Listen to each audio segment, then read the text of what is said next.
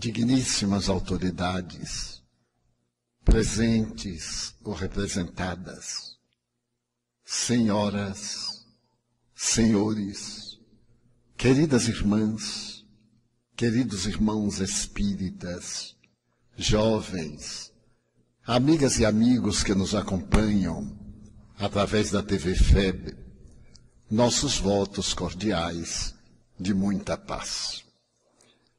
O admirável filósofo norte-americano e psicólogo Dr. Roldo Ney estabeleceu que o homem contemporâneo logrou alcançar as estrelas. Com muita facilidade, penetrou no infinitamente pequeno para solucionar um número incontável de problemas que nos afligiam. As ciências alargaram os seus horizontes e a longevidade na Terra tornou-se uma realidade, graças à vitória das ciências médicas, que se utilizam da tecnologia para proporcionar o bem-estar à criatura humana. Nada obstante, as glórias do momento a criatura contemporânea é escrava de três austeros senhores: o individualismo, o sexismo e o consumismo.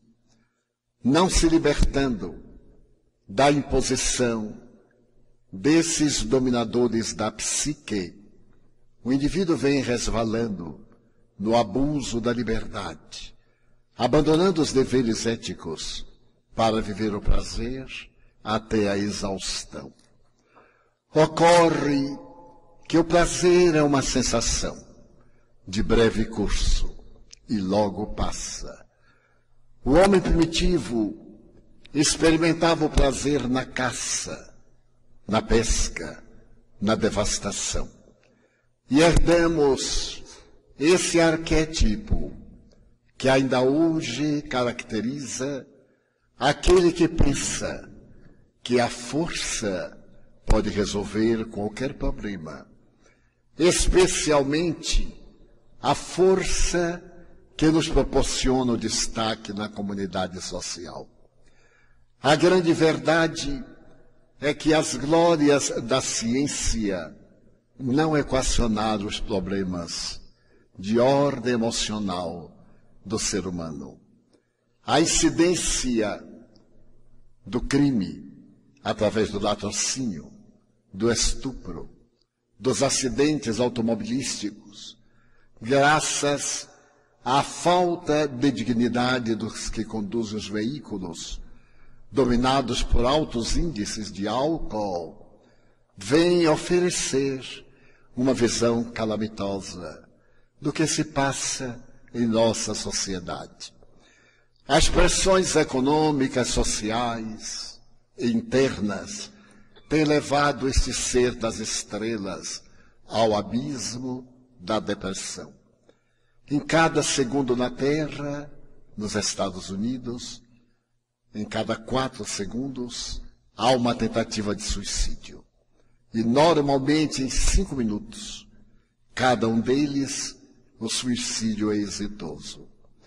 Fazendo-se um paralelo com o século XX, pergunta-se por que tantas glórias do pensamento e tão pouca felicidade do sentimento? Por que conseguimos decifrar os enigmas de fora, mas não tivemos coragem de viajar para dentro, a fim de interpretarmos a grande problemática do ser, do existir, respondendo às velhas questões filosóficas do quem somos, de onde viemos, para onde vamos e por que sofremos. O ser humano estertora. A sociedade que atingiu um dos seus mais elevados índices de civilização ainda padece essa atrofia dos sentimentos que mantém na terra, neste momento, Segundo a estatística da Unesco, aproximadamente 28 pontos de guerra. E ameaças cada vez piores, demonstrando que a ferocidade não pode ser disciplinada e que o instinto de conservação da vida que nos leva a atacar com medo de ser atacado permanece como guia da nossa conduta. É lamentável que isto ocorra, porque o homem moderno, com tantas possibilidades na área da ciência e da tecnologia, perdeu a facilidade de amar e encontra-se aturdido, sem ter ideia do que fazer da sua vida. A incerteza está de braços dados com a insatisfação. A angústia mora ao lado da decadência dos costumes. E o ser levanta-se diariamente com perspectivas negativas, quando não dominado pelo tédio que o leva à drogadição, ao alcoolismo, ao tabagismo. São fenômenos históricos, sociológicos, perfeitamente naturais. O notável antropólogo americano o Dr. Watson, fazendo uma análise da evolução antropossociopsicológica do ser humano, deparou-se que as nossas conquistas exteriores, de maneira nenhuma, nos proporcionaram mais felicidade do que as conquistas do passado ao homem e à mulher da sua época. Isto porque a evolução do pensamento fez-se de maneira natural e mais tarde saiu da questão aritmética dos resultados para os saltos geométricos. Mas essa conquista do pensamento não se permitiu moralizar pela tradição sociológica da ética socrática ou do pensamento de Jesus. Por volta dos anos 40, do século passado, o admirável psiquiatra Emílio Mirey Lopes, que nos deixou uma notável bibliografia, como sendo um avançado estudioso da psique, estabeleceu que a nossa evolução do pensamento foi bastante lenta, porque nos demoramos nas fases primárias da evolução por alguns milhões de anos. Na palavra do Dr. Watson, a primeira emoção que tomou conta da criatura humana foi o medo. Por uma questão do instinto. O homem primitivo residia na caverna. E ali na furna, ele vivia sem raciocinar. Imitava os animais, tentava entender a natureza, mas não compreendia os fenômenos sísmicos não tinha a menor ideia do que era a vida, nem o seu sentido psicológico. Mas, de repente, ele se deu conta de uma ocorrência funesta. Alguém que no mesmo grupo social pareceu cair, decompôs-se, desapareceu. E então nasceu nesse homem primitivo a emoção do medo. O medo do desconhecido que será a abertura de um leque para várias emoções. O receio, o pavor, o horror e outras expressões que se derivam do primeiro. E logo veio o medo do outro espécime, aquele que estava noutra caverna e que o atacava, destruindo-lhe a vida. O medo das feras e a natural tentativa de vencê-las o medo dos fenômenos da natureza, os raios, as tempestades, os maremotos, terremotos e etc. Mas o medo, ao mesmo tempo, constituiu-lhe um mecanismo de defesa, porque ele começou a atacar com receio de ser atacado inicialmente. O doutor Emílio Mire Lopes diz que nessa oportunidade o pensamento irá ter a sua primeira manifestação. E essa manifestação do pensamento ele chama de arcaica. Não tem nada de lógico. O indivíduo começa a pensar naquele fenômeno que ele não sabe elucidar. E este fenômeno do medo acompanhará a criatura durante toda a sua existência, através das gerações do porvir. Logo depois, aconteceu de um fenômeno curioso. Era de natureza psicológica, acompanhado de uma reação fisiológica. Ao lado do medo veio a ira. Porque todo aquele que se levantava e constituía um perigo, no que seria sua provável vítima, dava-se a manifestação do pavor, do terror e a ira. Uma corrente sanguínea recebendo bastante substância, adrenalina, fazia-o enfurecer-se. E a ira é a segunda manifestação emocional da criatura humana. Esse enfurecer-se retira-lhe, no período primitivo, a pouca razão e ele perde completamente o sentido da vida através de um desvario. É que nesse momento, surgindo a ira, aparecerão as outras emoções que dela se derivam: a mágoa, o ódio, o ressentimento, o rancor, o desejo de vingança, e etc. A criatura humana nessa fase percebe que a caverna não lhe oferece segurança. Porque basta que o adversário, que a ameaça, chegue à porta e não tem para onde evadir-se. Ele logo adquire um pensamento arcaico, o da segurança, e corre para as palafitas.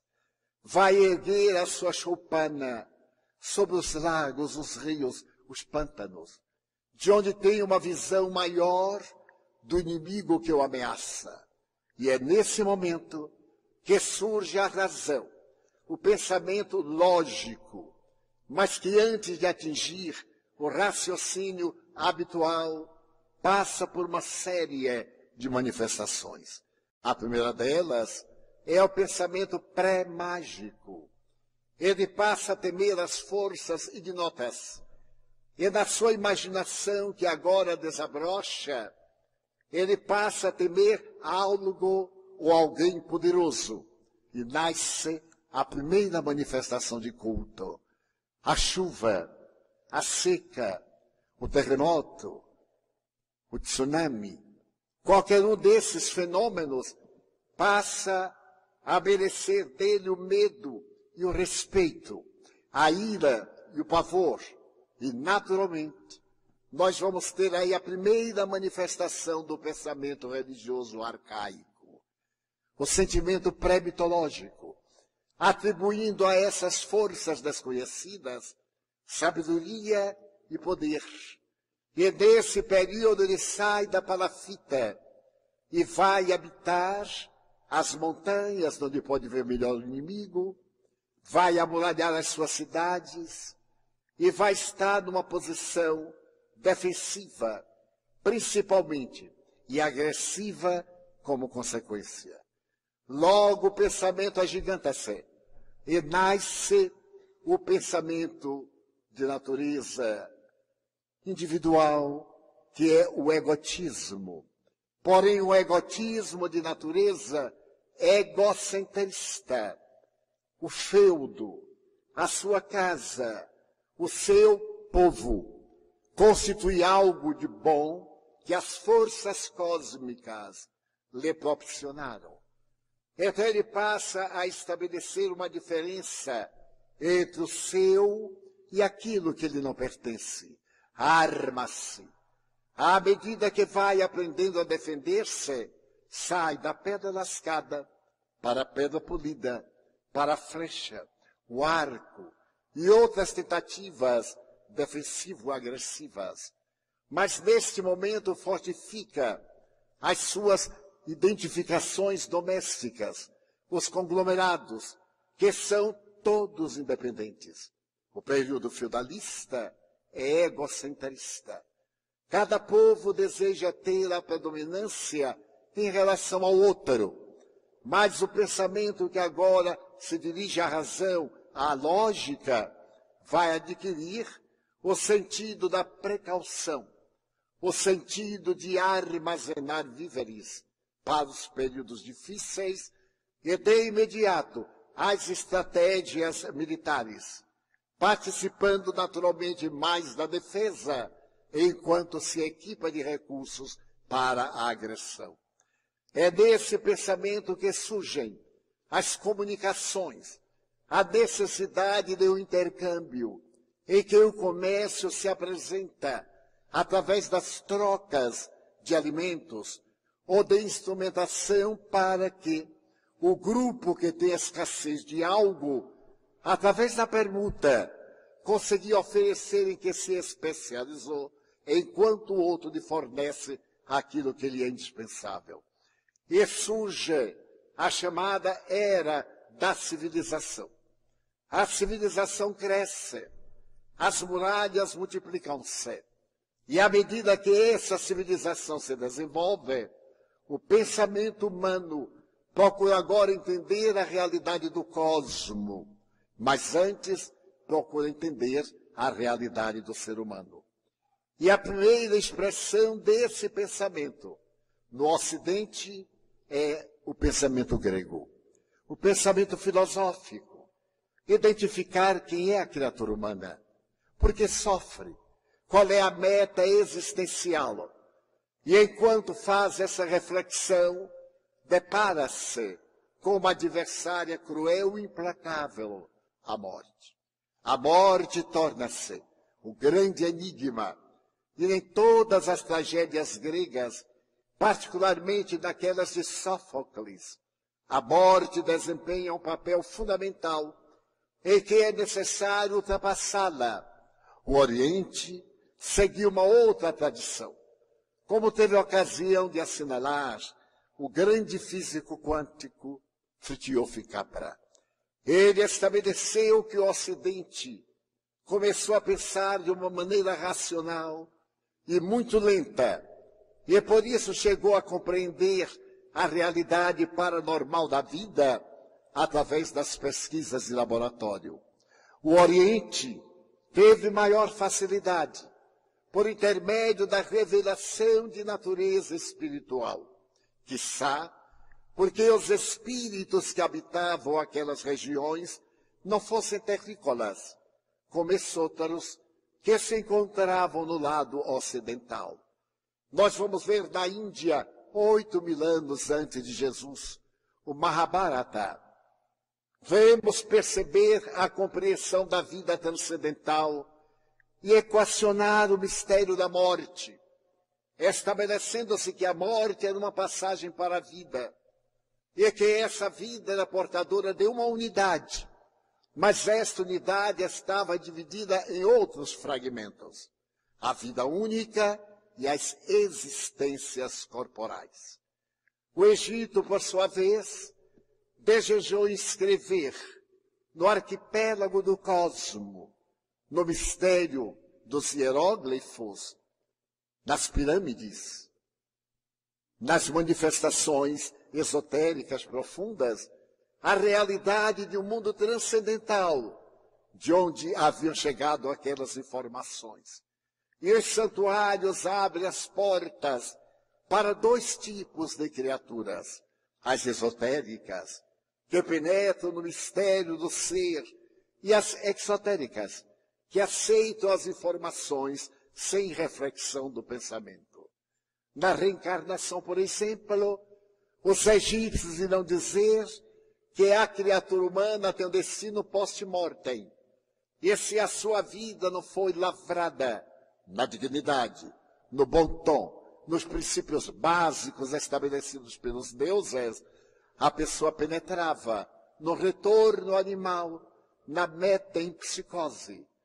Quando então se levantam na Síria, na Babilônia e em outros países do antigo Levante, na Pérsia, a visão de uma espiritualidade que vai chegar na China e nos oferecer um pensamento de cultura, de reflexão social, através de Lao Tse e mais tarde do seu discípulo Confúcio. Logo depois, vem a figura incomparável de Jesus Cristo. Esse homem que se colocou acima de todos os profetas, que eram seus embaixadores a chegarem periodicamente preparando o momento do Rei Solar. E apresentou a solução para os magnos problemas humanos e particularmente para o parvariante problema da morte. Apresentou a solução do amor para equacionar quaisquer situações que pudessem perturbar a estabilidade emocional e ao mesmo tempo psiquiátrica que iriam redundar na satisfação orgânica, por intermédio da somatização positiva ou negativa dos seus pensamentos, do seu comportamento. A doutrina de Jesus nasce apresentando o amor como solução para todos os problemas. E numa visão do pensamento racional, o amor é a virtude por excelência que à medida em que se reparte, se multiplica e abençoa aquele que ama. Na atualidade, os estudiosos do comportamento psicológico tomam do amor para fazer dele psicoterapia. Quem ama não adoece, tem doenças. Quem ama recupera a saúde quando adoece mais facilmente do que aquele que guarda rancor do que tem sentimentos negativos. Mas o que é que essa evolução do pensamento fez do amor? Armando-nos, impediu que nos amássemos. Porque era tão fácil amar, sem a necessidade de armar-nos. E nós estabelecemos o fundamento do egocentrismo a desbordar nas guerras. E a humanidade experimentou o maior número de guerras de natureza religiosa do que outras que estivessem a serviço da economia, da sociabilização e até mesmo do poder transitório. Este egocentrismo de natureza religiosa, segundo os estudiosos das religiões, estabeleceu o primado da dominação de um Deus sobre outros deuses, embora cada religião considere o seu como Deus único. E chegamos à época industrial, fazendo o ser humano escravo do ser humano, que já o era nas batalhas sangrentas, agora na batalha da produção. E nós vimos a humanidade amargurar-se no século XVIII. Apesar dos ideais da Revolução Francesa, com seus objetivos da liberdade, da fraternidade, da igualdade, sangrar-se nos dias do terror, com as imagens terrificantes de verdadeiros monstros do pensamento da filosofia da própria evolução. Chegamos à época das luzes, ao século XIX, e em pleno século XIX nasce uma ciência de complexidade infinita, a qual Allan Kardec dá o nome de Espiritismo. E procura demonstrar que havia já o espiritualismo, mas a doutrina nova, que era precedida do fato para depois a definição, diferindo de todas as conquistas científicas, que partem de uma premissa para a realidade da experiência, o Espiritismo veio dizer da possibilidade de o pensamento tornar-se cósmico, atingirmos a faixa da evolução, que por enquanto somente alguns indivíduos devotados que atingiram a reflexão profunda, como Sakyamuni, Gandhi, Madre Teresa de Calcutá, Chico Xavier, para citar alguns mais próximos, lograram, através da renúncia, da abnegação, e do trabalho incessante. E então a doutrina espírita faz recordar o pensamento atribuído a Sócrates, de que a única maneira de encontrar-se a felicidade plena era através do autoconhecimento.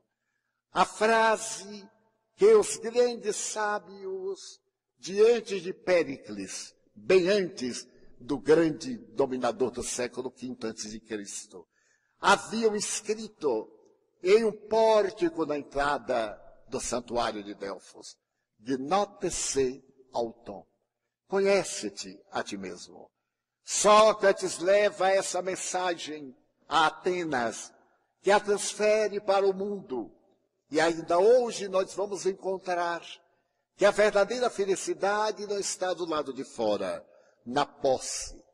Ela está na vida interior através do ser, no autoconhecimento, na autovalorização, no alto amor, para poder amar o próximo e poder amar a Deus. Porque se vós não amais ao que conheceis, disse Jesus, como amareis a meu Pai, a quem nunca vistes.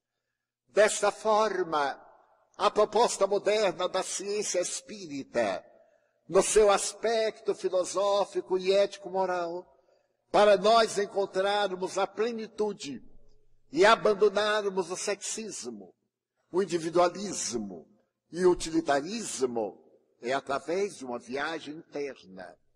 Há cerca de 200 anos e um pouco mais, o pensador inglês Thomas Hardy escreveu que o homem moderno do seu tempo havia perdido o endereço de Deus. E por isso a extravagância, a desordem, a anarquia tomara conta da sociedade inglesa e, por extensão, da sociedade europeia. Hoje poderíamos parafraseá-lo e dizer que o homem moderno perdeu o endereço também de si mesmo. Não sabe para onde vai, não conhece os porquês, ainda faz as mesmas interrogações dos seus avoingos de épocas recuadas. O Espiritismo, no entanto, veio trazer a resposta com a instrumentação sublime da sua filosofia, baseada na reencarnação. A evolução do pensamento, por exemplo, deu-se não apenas por fatores fortuitos da própria organização cerebral, porque a biologia informa que primeiro existe a função, para depois aparecer o órgão. Se existe primeiro a função, ela é de natureza energética. E o órgão oferece os átomos que podem vestir a ideia, aquela forma anterior, e aparecer no órgão que vai representar as suas necessidades e supri-las. O que levou Allan Kardec a pensar que a criatura humana é constituída de uma trindade. A energia pura, porque vivemos num mundo de energia, a energia pensante. Mas depois o segundo invólucro, aquela energia que envolve o espírito, conhecida desde há muito como corpo astral, e que recebeu o nome de perispírito, por ele cunhado, utilizando-se da imagem de um pêssego ou de uma fruta. Nós temos a semente, temos o perisperma e a casca. Então a criatura humana tem o ser que é, tem esse perispírito no qual se inscrevem as suas necessidades e ações mentais e físicas para modelar o corpo de quem necessita no processo da sua evolução. A matéria densa é o resultado da energia condensada, ainda segundo Albert Einstein. A morte é o fenômeno de desarticulação dessas moléculas, que agora mudam de tonalidade atômica, para poder ensejar ao perispírito, imprimir na intimidade do espírito as suas alegrias, conquistas, as suas dores, prejuízos morais. O Espiritismo, então, nos enseja, neste momento, o melhor caminho para encontrarmos a paz para podermos trabalhar a nossa felicidade, já que um grande número de nós perdeu a estrada da evolução, perdeu o endereço de si mesmo, reflexionando demoradamente. O professor Rubens Romanelli, há uns 40 anos, umas quatro décadas, fez uma proposta muito curiosa. Necessário é ao ser humano fazer uma viagem interior. Nós estamos acostumados às viagens exteriores. E nos sobrecarregamos de problemas, inquietações e de cansaço para sentirmos prazer da viagem externa, que é muito fácil. Todos nós viajamos daqui para ali sem maiores preocupações. Mas quando se trata do autoconhecimento, da viagem para o despertar do self, a maioria de nós se recusa, ou através da comodidade mental da preguiça espiritual, deixa de lado para as horas terríveis do sofrimento, à espera de uma resposta milagrosa. Na opinião do professor Rubens Romanelli, toda viagem merece uma análise um pouco mais profunda. Quando vamos viajar, deveríamos ter a ideia de para onde vamos.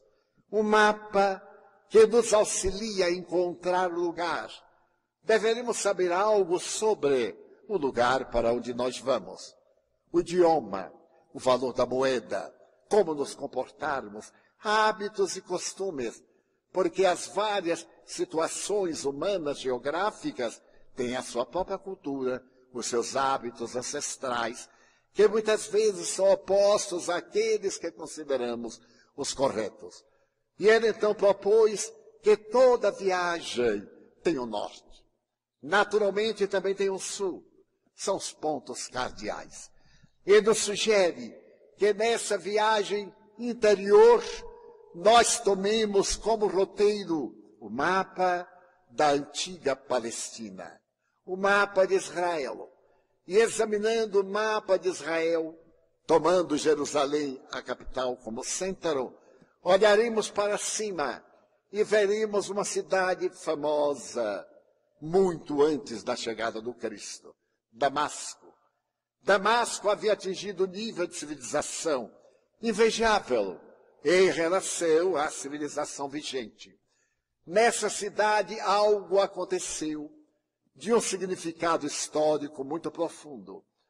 Aconteceu que logo depois da morte de Jesus, o jovem Tarsense, que era de origem hebraica, nascido numa cidade grega, agora dominada pelos romanos, falando, portanto, os três idiomas mais conhecidos de então, o grego, o latim e o hebraico. Este jovem que era um sacerdote, que estava no sinédrio, a mais alta corte de justiça e de religião, tomou-se de rancor pela doutrina que parecia ir de encontro às propostas de Moisés e dos pais da raça hebreia. E disseminou o ódio, o rancor, cometeu crimes hediondos.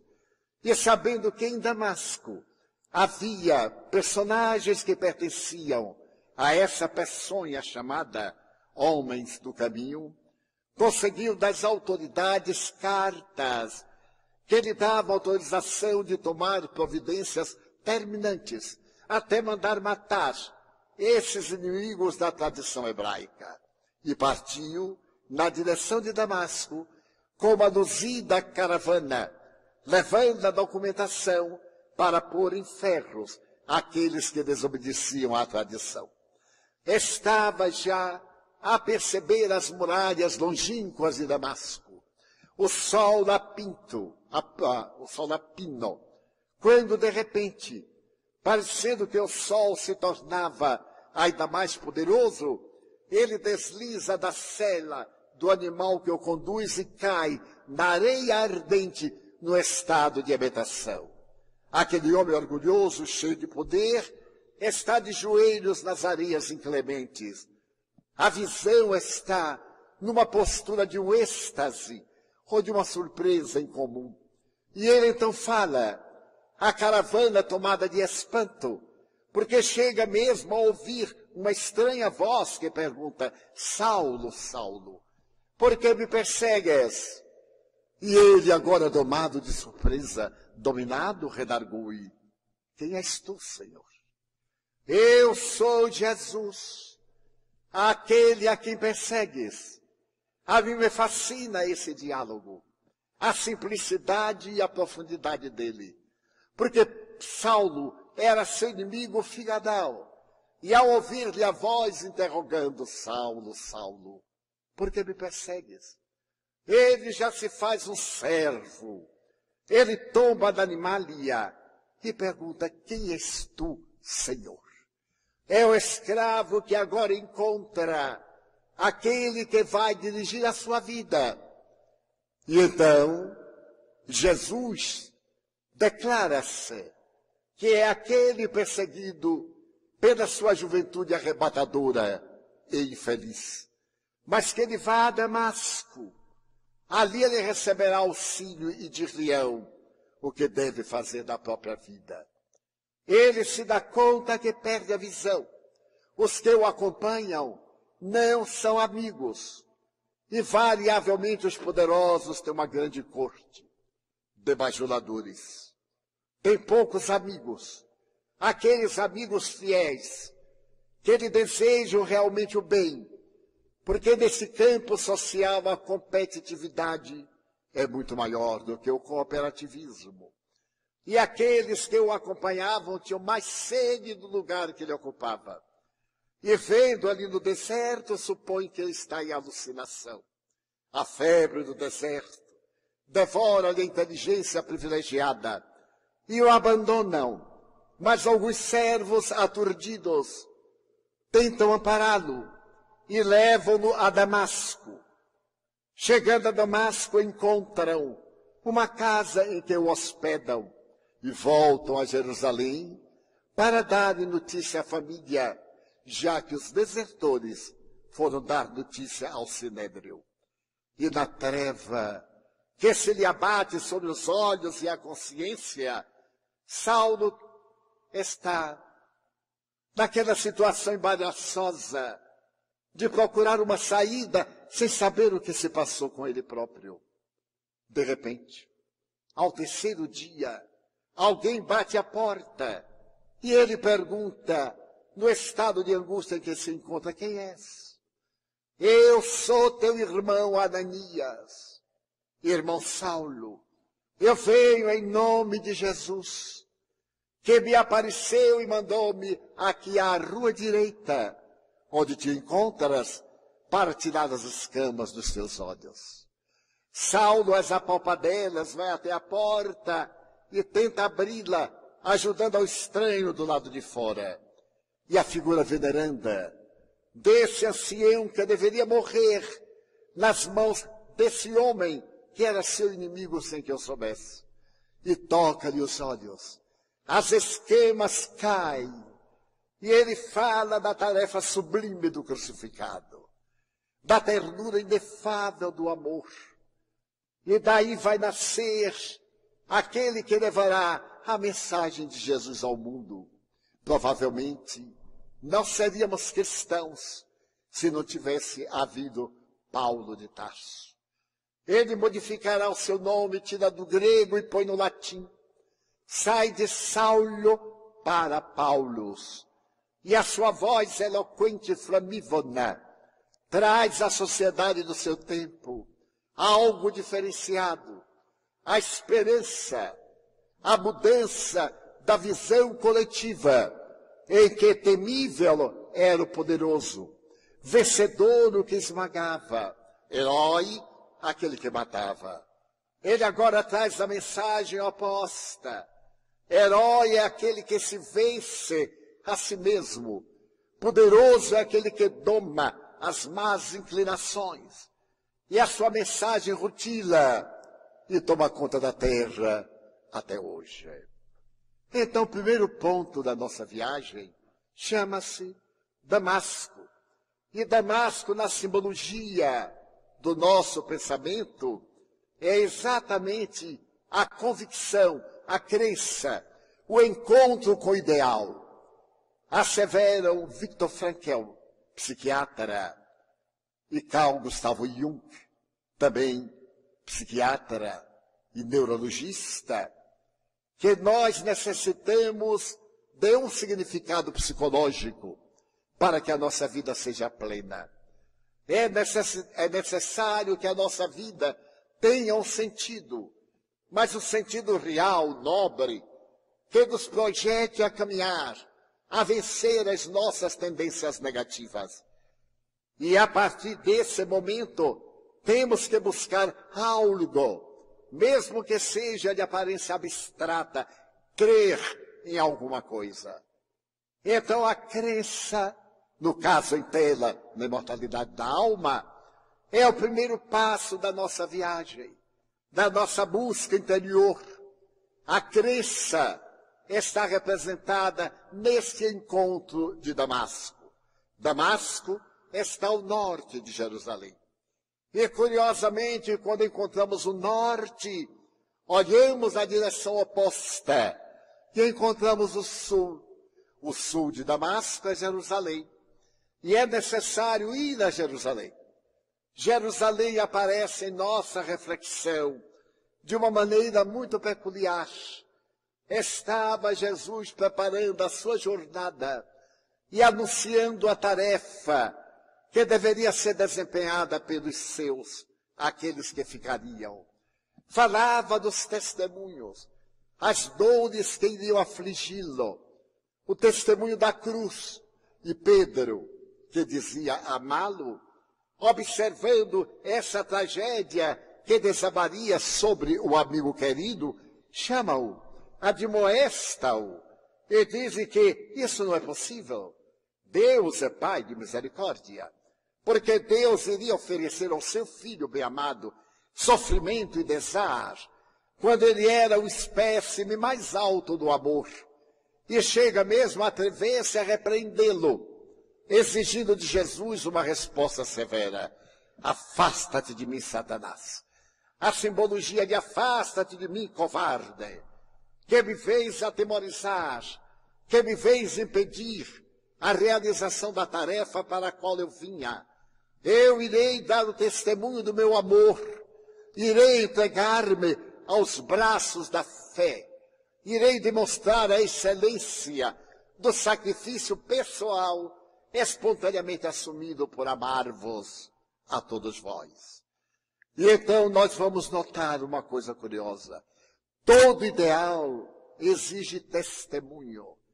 O ideal que não nos impõe renúncia, abnegação, Sacrifício não é um ideal de profundidade. É supérfluo, é efêmero, é cheio das novidades sociais transitórias.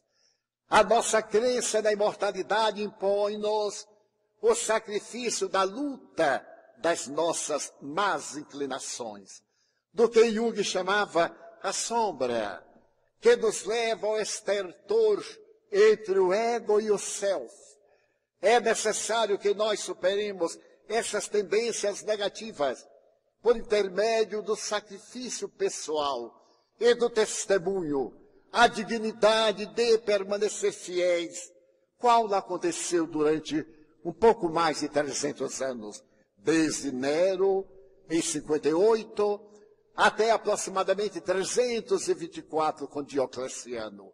Os imperadores compraziam-se em todo o império de perseguir a mensagem daquele homem singular que eles temiam.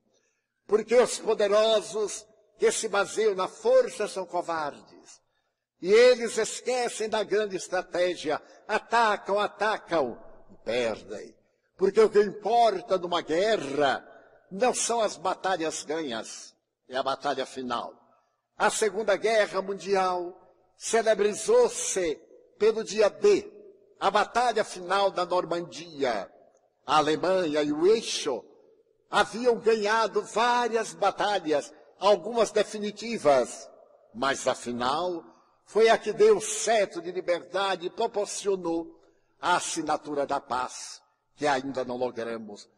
Então é necessário que nós incorporemos a coragem do sacrifício, da abnegação, do devotamento à causa que abraçamos, seja ela qual for. Se é da imortalidade da alma, muito bem.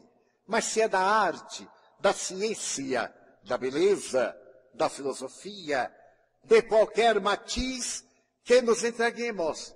Um dia perguntaram a Miguel como é que você pode esculpir desse mármore grotesco a beleza sutil de la pietà. Ele diz, mas muito fácil. Eu olho o bloco de mármore e vejo la pietà. O meu trabalho é somente tirar as excrescências. É ir retirando aquilo que está cobrindo a beleza seráfica da estátua que está ali dentro. E então o seu sacrifício, o seu testemunho, chegava a este alcance de pela imaginação ele plasmava e entregava a sua vida em total abnegação. Todos nós somos convidados a sacrifícios, a testemunhos ou a atos de coragem, graças ao amor. Porque não dura mais o amor entre nós? Porque nos fizemos coisas, nós nos coisificamos e nos tornamos pessoas descartáveis. Eu tenho 89 anos de idade. E quando eu era jovem, o amor cantava canções. Agora o amor relata tragédias, sem nenhum saudosismo ou nenhuma crítica às conquistas modernas. Mas eu me lembro o encanto do namoro, do noivado, o encontro, o matrimônio. E agora eu pergunto aos meus netos e bisnetos, como é o amor? Como é o namoro? Porque um deles me disse, tio, esta jovem é minha namorada. E eu, com a minha imaginação, logo pensei no buquê de flores que ele daria. É, porque as mulheres detestam essas coisas. Uma joia, um perfume francês. Elas detestam. E então eu logo pensei o que, é que ele ia dar à namorada. E perguntei o que é que você vai dar a ela. Nada, tio, porque não dá tempo. Mas não dá tempo como? Estamos namorando. Eu disse, e daí? Já pediu em casamento? Não, tio, isso é coisa do tempo dos dinossauros. Agora é assim, a gente chega, fica e vai. Eu então fui raciocinar nesses três verbos chega, fica e vai. E eu perguntei, e daí? Não pergunta o nome para não se lembrar. Até hoje eu estou me adaptando. Então, quando a pessoa pergunta, Edivaldo, meu nome, e eu digo, olha, eu confesso que foi tão rápido o encontro que eu não me lembro. Eu fiquei e fui. Não deu mais tempo. Dessa forma, nós nos tornamos coisas usáveis e descartáveis. O Dalai Lama dizia que era necessário haver uma diferença entre coisas e indivíduos. Não se amar a coisas, usá-las, e amar indivíduos. Nós fazemos exatamente o contrário. Amamos as coisas aos bens e descartamos a afetividade, os amigos e aquilo que em um certo momento foram os nossos amores. Pela pressa e a perda do sentido da própria vida. Gozar agora. Amigos veteranos como eu costumam dizer-me, mas Divaldo, que pena, hein? Que a gente não está vivendo esses dias eu digo, que não? Eu estou vivendo plenamente. Ah, mas a gente já morreu. Eu digo, morreu nada. Morreu aquele que pensa que está morto. Eu nunca estive tão ativo como agora. Não, não é isso que eu quero dizer, não. É que o prazer hoje é tão fácil, numa esquina, na rua, a gente compra, oferece, consegue de qualquer forma. Que maravilha, não é? Eu digo, ah, que maravilha de AIDS, que maravilha das infecções de tal e qual natureza. Que maravilha da solidão. Que maravilha de saber que está sendo usado. Não deixa de ser uma maravilha. Incerteza. As pessoas ao abandono. Desde a criança sem teto, sem lar, aos invisíveis que superlotam as grandes cidades e que também são encontradas nas aldeias e nas vilas. É necessário que abandonemos essa ideia de ficar usar e passar. É necessário que o amor preencha o vazio existencial, para que nos libertemos do transtorno depressivo bipolar da área da afetividade. Para que abandonemos de uma vez por todas o transtorno fóbico e passemos a confiar nas crianças. O doutor Rolumeia, a quem me referi, diz que nós temos medo de tudo medo da doença, medo da morte, medo da perda do emprego, medo de uma traição, medo de amar. E eu achei que ele estava exagerando. E perguntando a amigos numa enquete muito tranquila, vários me disseram, eu amar? De maneira nenhuma. Eu uso as pessoas. Porque eu não vou permitir-me amar para ser deixado à margem. Mas quem ama nunca é deixado à margem. Porque a bênção não é ser amado, é amar.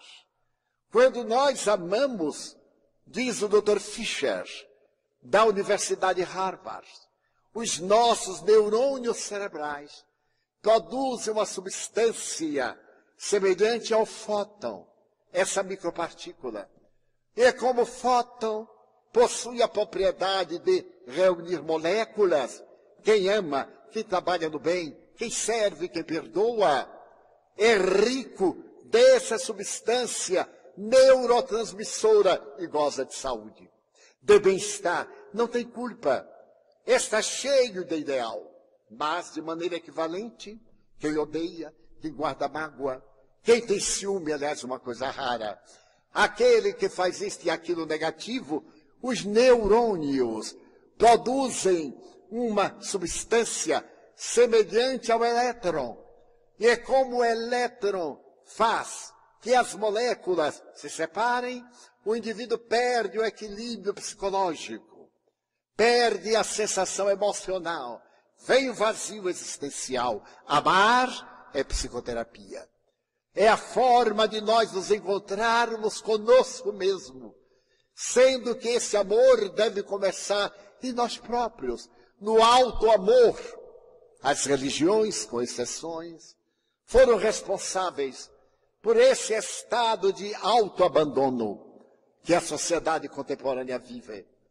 Observamos, por exemplo, nesse crescimento assustador da depressão e de outros transtornos emocionais, que nós perdemos a sensibilidade para o alto amor, porque nos deram ideias falsas. A pessoa deve ser simples, deve ser humilde, não deve tomar banho, mas quem já viu? Não tem nada a ver com humildade tomar banho. É um processo de higiene. A pessoa humilde não é aquela que está em farrapos. Ela pode estar ajaezada dos melhores tesouros e ser simples e pura de coração. E pode estar no lixo, no abandono e ser soberba, ser presunçosa, ter o narcisismo.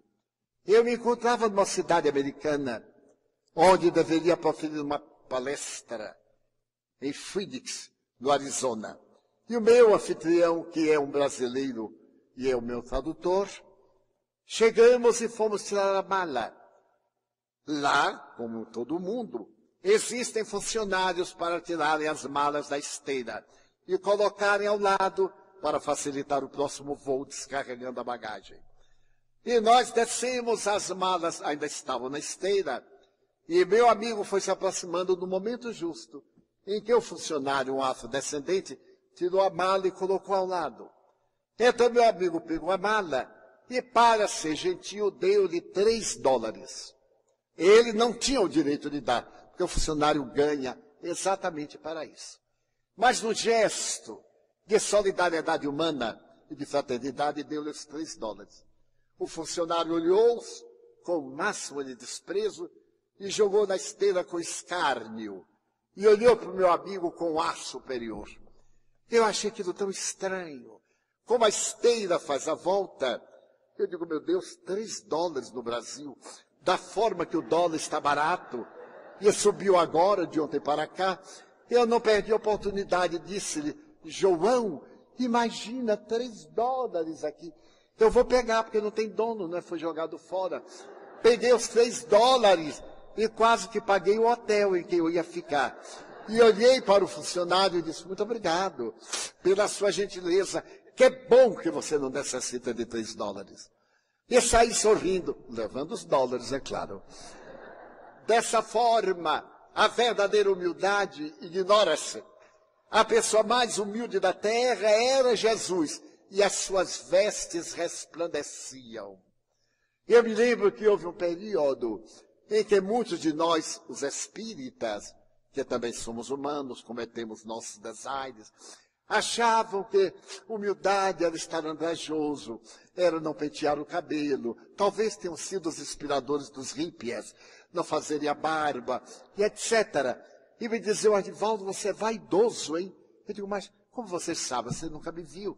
Ah, pois é, você faz a barba diariamente. Mas como é que você sabe? Você nunca dormiu comigo? Nem, mas pela sua cara eu estou notando. Eu fiquei tão honrado de ter uma cara barbeada que de período em período eu vou também crescer a barba para variar. Que conceito falso. Temos que nos amar a nós mesmos. Temos que trabalhar as nossas imperfeições. O alto amor não é uma manifestação egóica, egotista.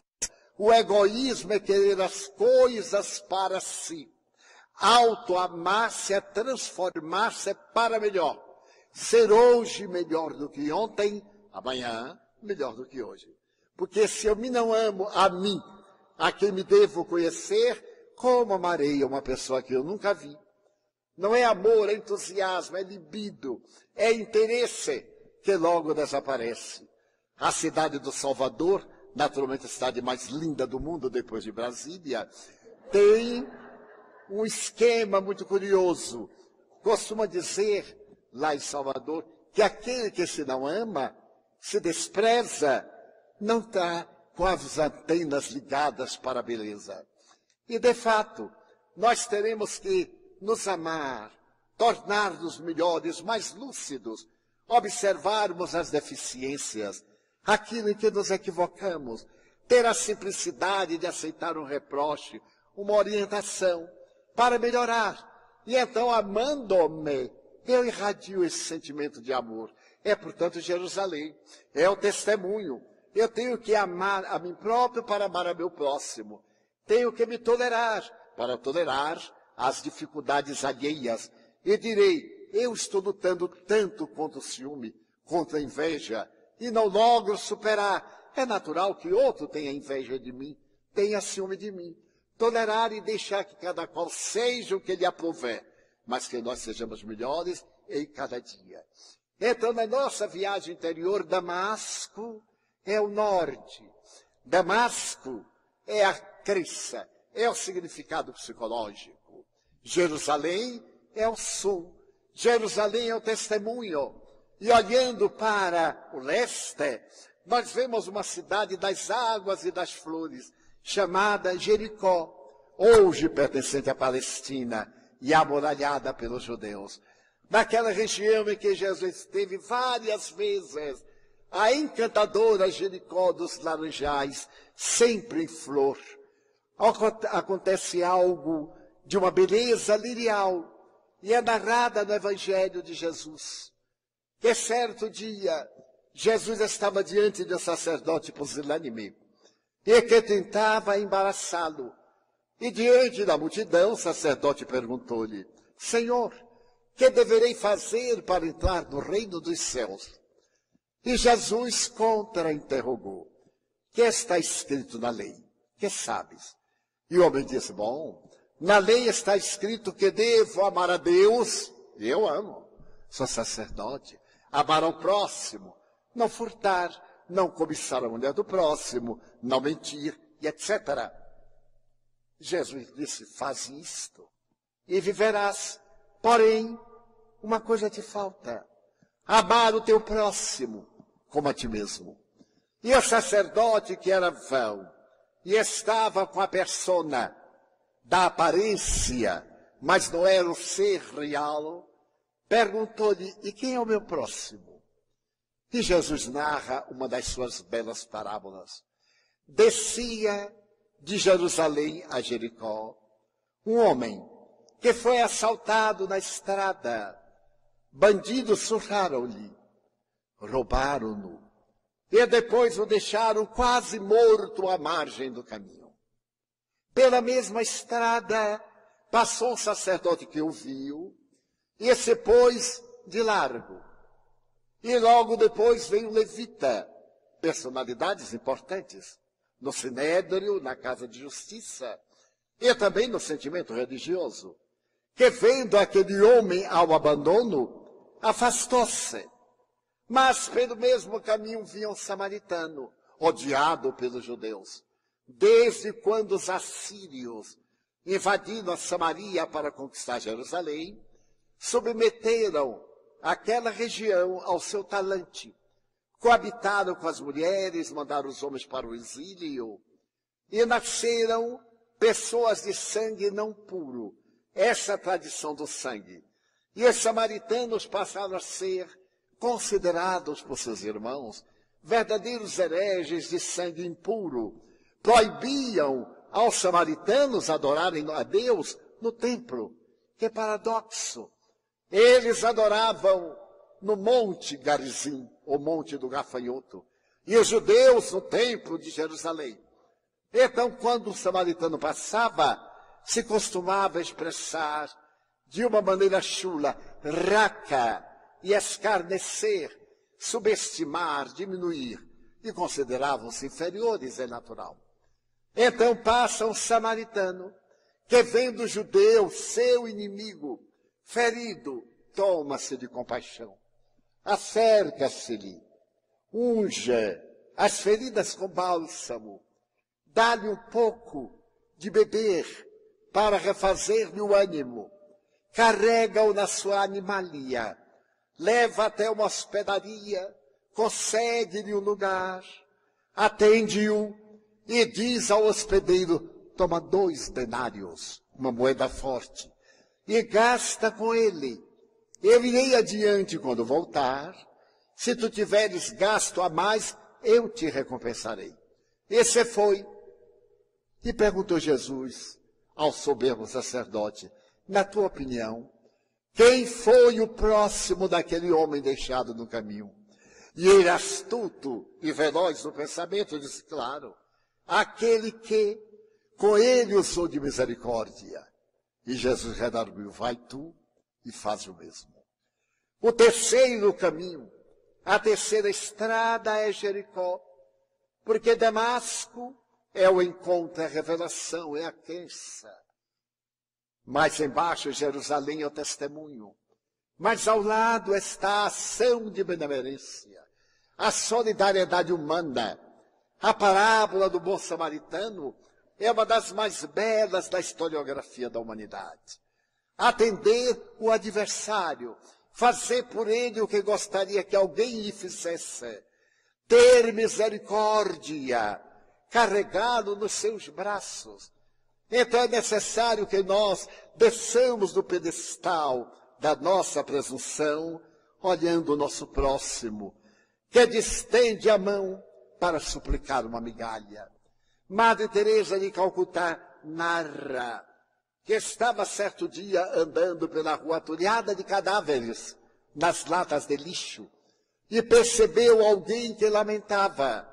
Acercou-se da lata e viu uma mulher ainda com vida.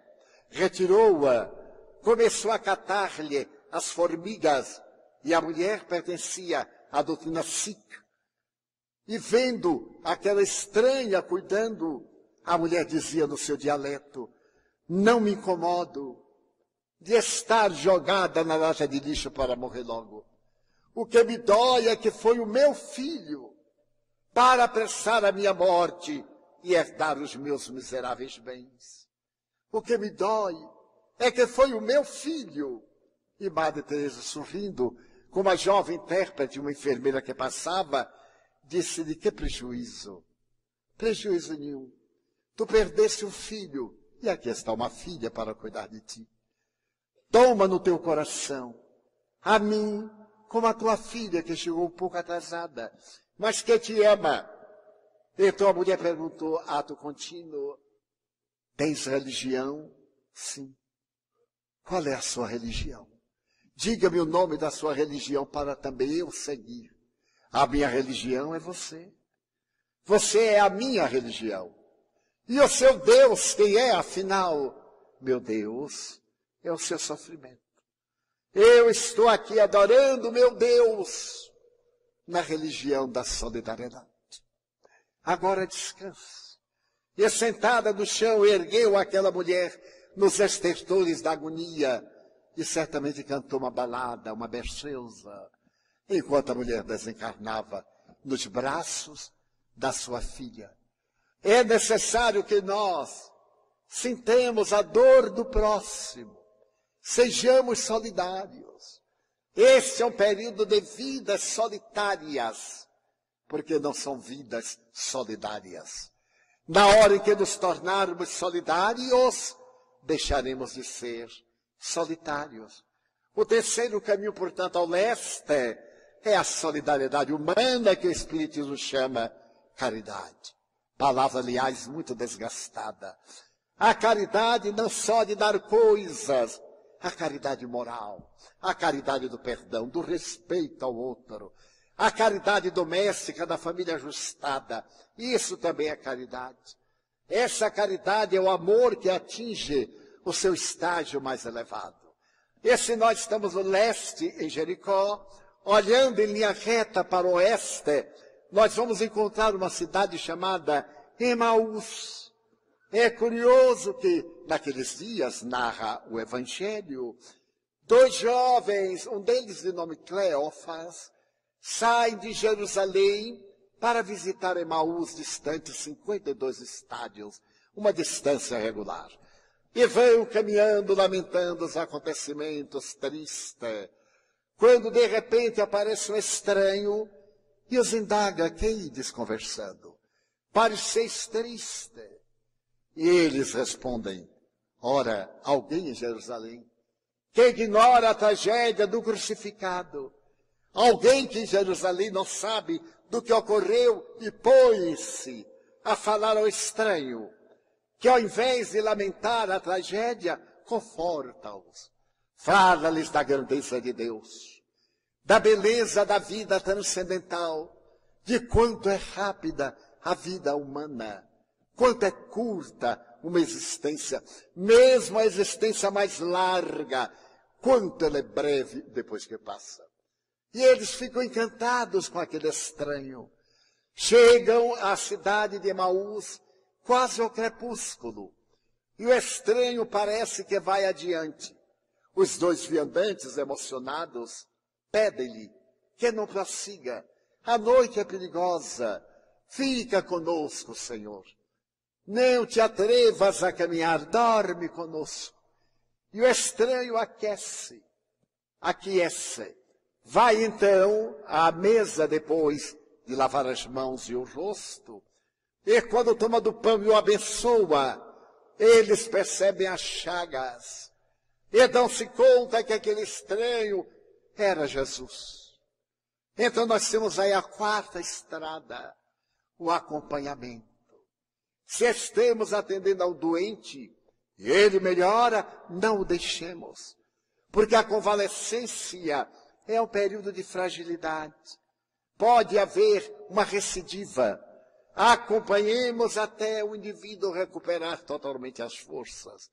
Aí estamos em Damasco, na fé, em Jerusalém, no testemunho, na caridade em Jericó e no acompanhamento em Maús. E esta forma nos dá o desenho de uma cruz uma cruz sem o madeiro infamante. Nós necessitemos e temos de uma cruz, ou uma cruz sobre os ombros. A cruz dos nossos débitos, das nossas necessidades. É necessário plantá-la no calvário da nossa elevação espiritual. É necessário compreender que estamos na terra não para sofrer, mas para resgatar os nossos equívocos e encontrar a plenitude.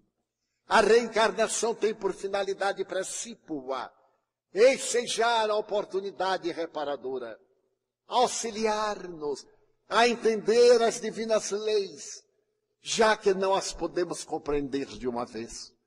Nesse momento grave que se abate sobre a terra e sobre nós, em que a amargura, o desencanto, a dor, a crise individual, que responde pela crise social, econômica e pela crise internacional, sejam modificados através da nossa atitude perante a vida, que tenhamos a coragem de proclamar que é chegado o reino dos céus e que Deus tem pressa, como asseverou Saulo, mais tarde Paulo. Deus tem pressa que o amor tome conta da terra. E nós somos esses mensageiros do amor, através do qual cada um de nós repete Jesus nas palavras. As suas agem pelas nossas mãos. A sua comove através da nossa ternura.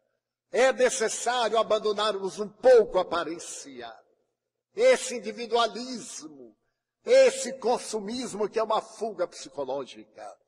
Abandonarmos o sexismo.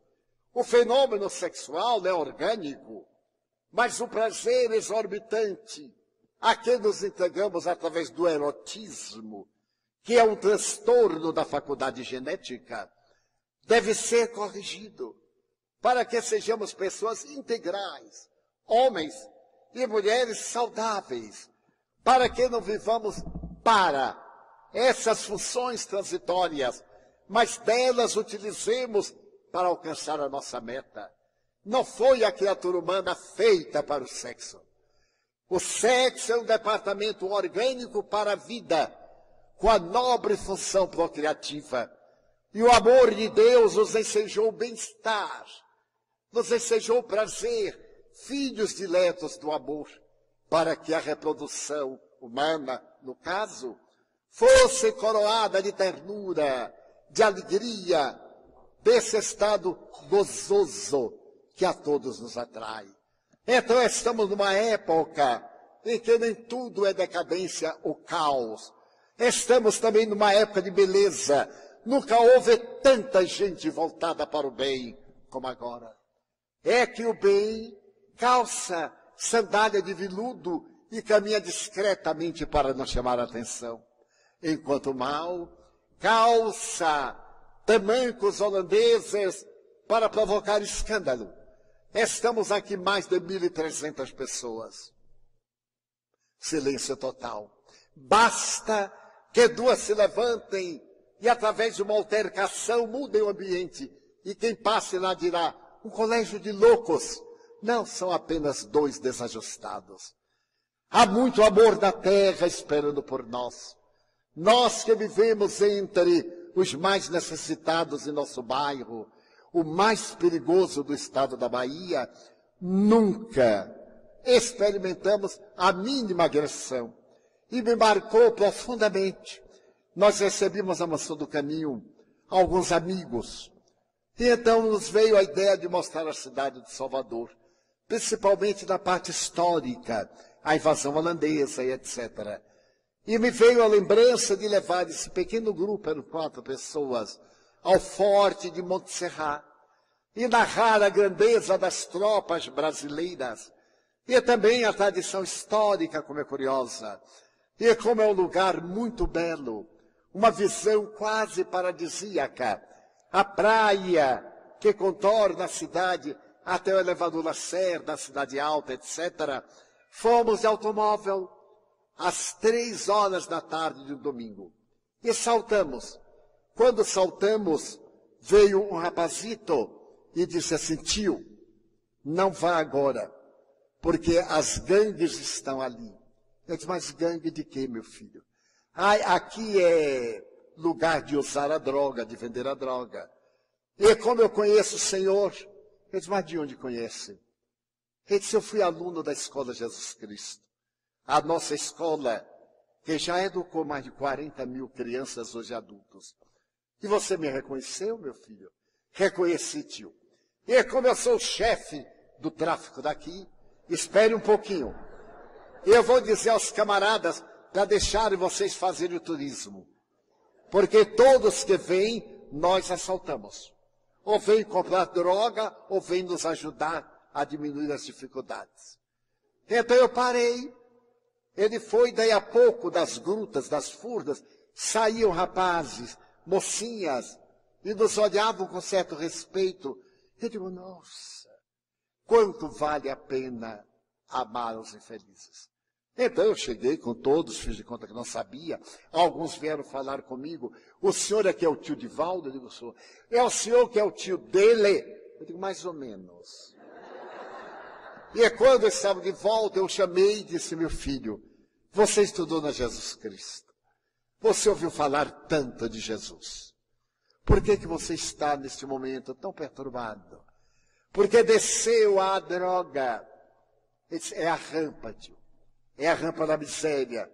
Eu digo, mas eu tenho impressão que a miséria me mandou aqui para tirar você da rampa. Como você me reconheceu, e todo velho tem a mania de dar conselho. Eu lhe vou dar um conselho, porém, na base da psicologia antiga. Abaixa aí a cabeça que eu vou puxar a sua orelha. Como é que você se atreve a ser chefe de gangue, de venda de produto dessa natureza? Como é que você pode ser tão covarde e assassino? O homicida corre o risco de ser assassinado. Você não. Você se esconde aqui e manda matar crianças, jovens. Esse não completa com a ruína deles. Vá amanhã na mansão, à mansão, ou eu virei aqui depois de amanhã para nós termos um acerto. E não avisa seus colegas, não. Diz assim, puxa. Eu digo, é para puxar mesmo. Tenha, portanto, dignidade. Você conhece Jesus, ele não pode fazer isso. Depois desse gesto estoico, as pernas tremeram tanto, eu não sei porquê. Entramos no carro e nos fomos. No dia seguinte, o porteiro disse, Divaldo, aqui tem um rapaz com onze rapazes. Eu disse, mas o que será? Deve ser uma galeria para a escola de samba. Eu disse, pode mandar entrar. Era ele, com onze colegas. Tio, nós aqui estamos para o senhor dar um jeito na vida de nós. Eu digo perfeitamente. Vamos procurar um médico. Vocês são usuários? Não, tio. A gente vende, mas não usa, né? Porque a gente não é bobo, né? Eu digo, também não é né, não é. E abraçamos-nos. Eram filhos. Não eram bandidos. Eram infelizes. Alguns foram postos para fora daquilo que chamamos casa, porque eles não têm lar. A mãe trocou de parceiro e o parceiro que chega manda embora o filho do parceiro anterior. E nós lhes dissemos, aqui sempre haverá um lugar para algum que esteja interessado em continuar. E então falei-lhes sobre a doutrina, com ternura. Eram tão jovens, choraram, bem eu também. Abraçamos-nos. Essa é a doutrina que vai trazer uma peregrina luz para a humanidade, que já está brilhando e nós ainda não nos demos conta. Convertamo-nos à verdade. Testemunhemos a verdade. Demos a nossa prova da nossa mudança. Passemos a agir de acordo com a verdade. Acompanhemos os desfalecentes até que eles encontrem o caminho da verdade. Ponto norte, sul, leste, oeste. Uma cruz. A cruz da qual estenderemos os braços como Jesus. Disseram que ele estava morto, porém de pé. Não estava caído. Não estava na terra, nem do céu. Tornou-se-nos uma ponte entre a terra e o céu. Jesus é a nossa ponte em direção a Deus. E Emmanuel, através do venerando Chico Xavier, diz que a cruz de Cristo faz lembrar um sabre cravado nas entranhas da terra, onde abraçaremos o desafio e conseguiremos arrancá-lo para que haja beleza. Nestes dias, pois, não blasfememos. Não aumentemos as vozes do desencanto. Não nos tornemos mensageiros do pavor dos dias terríveis que virão do Apocalipse. Não. Nós dispomos de tesouros inalienáveis. E se fizermos uma pausa, ao invés de imprecar, nós diremos, meu Deus, eu quero dizer-te que amo a vida que para mim é bela e é colorida. Muito obrigado, Senhor, por tudo que me deste, por tudo que me dás, pelo ar, pelo pão, pela paz, pela beleza que os meus olhos veem no altar da natureza, olhos que fitam o céu, a terra e o mar, que acompanham a ave ligeira que voa fagueira pelo céu de anil e se detém na terra verde salpicada de flores em tonalidades mil. Muito obrigado, Senhor, porque eu posso ver meu amor, mas diante da minha visão eu detecto os cegos. Por eles eu faço uma oração, porque os vejo tropeçar na multidão, chorar na solidão, viver na escuridão. Por eles eu oro, e a ti imploro com miseração, porque eu sei que depois desta lida na outra vida, eles também enxergarão. Muito obrigado pelos ouvidos meus, que me foram dados por Deus, ouvidos que ouvem o tamborilar da chuva no terreiro, a melodia do vento nos ramos do ormeiro e as lágrimas que vertem os olhos do mundo inteiro. Ouvidos que ouvem a música do povo que desce do morro na praça a cantar, a melodia dos imortais, que se ouve uma vez e não se esquece nunca mais, a voz melodiosa canora melancólica do boiadeiro e a dor, que chora e lamenta em nome do mundo inteiro, diante da minha audição, pelos surdos eu formulo uma oração, porque eu sei que depois desta prova, na vida nova, eles escutarão. Obrigado pela minha voz, mas também pela sua voz, a voz que comanda, a voz que ensina, a voz que trauteia uma canção, pela voz que legisla, pela voz que liberta, pela voz que teu nome profere com dulce da emoção. Diante da minha melodia, eu quero rogar pelos que sofrem de afasia, os que não cantam de noite, os que não falam de dia. Oro por eles, porque eu sei que depois desta dor do teu reino de amor eles também cantarão. Obrigado, Senhor, pelas minhas mãos, mãos que aram, mãos que semeiam, mãos que agasalham, mãos de ternura, mãos que libertam da amargura, mãos que apertam mãos, mãos dos adeusas, que limpam feridas, que enxugam lágrimas, suores das vidas, pelas mãos de sinfonias, mãos de poesias, mãos de cirurgias, mãos de psicografias, pelas mãos que atendem a velhice, a dor, o desamor, pelas mãos que no seio embalam o corpo de um filho alheio sem receio, e pelos pés que me levam a andar sem reclamar, Obrigado, Senhor, porque eu posso bailar diante do meu corpo perfeito. Eu te quero louvar, porque eu vejo na terra aleijados, magoados, decepados, paralisados que se não podem movimentar. Eu oro por eles, porque eu sei que depois desta expiação, na outra reencarnação, eles também caminharão. Obrigado por fim pelo nosso lar. É tão maravilhoso ter um lar. Não é importante se é um palácio, se é uma vida miséria, se é uma casa no caminho, se é um bangalô, seja lá o que for. Mas que dentro dele exista a figura do amor, amor de mãe, ou de pai, de mulher, ou de marido, de filho, ou de irmão, alguém que nos dê a mão. Porque é tão triste viver na solidão.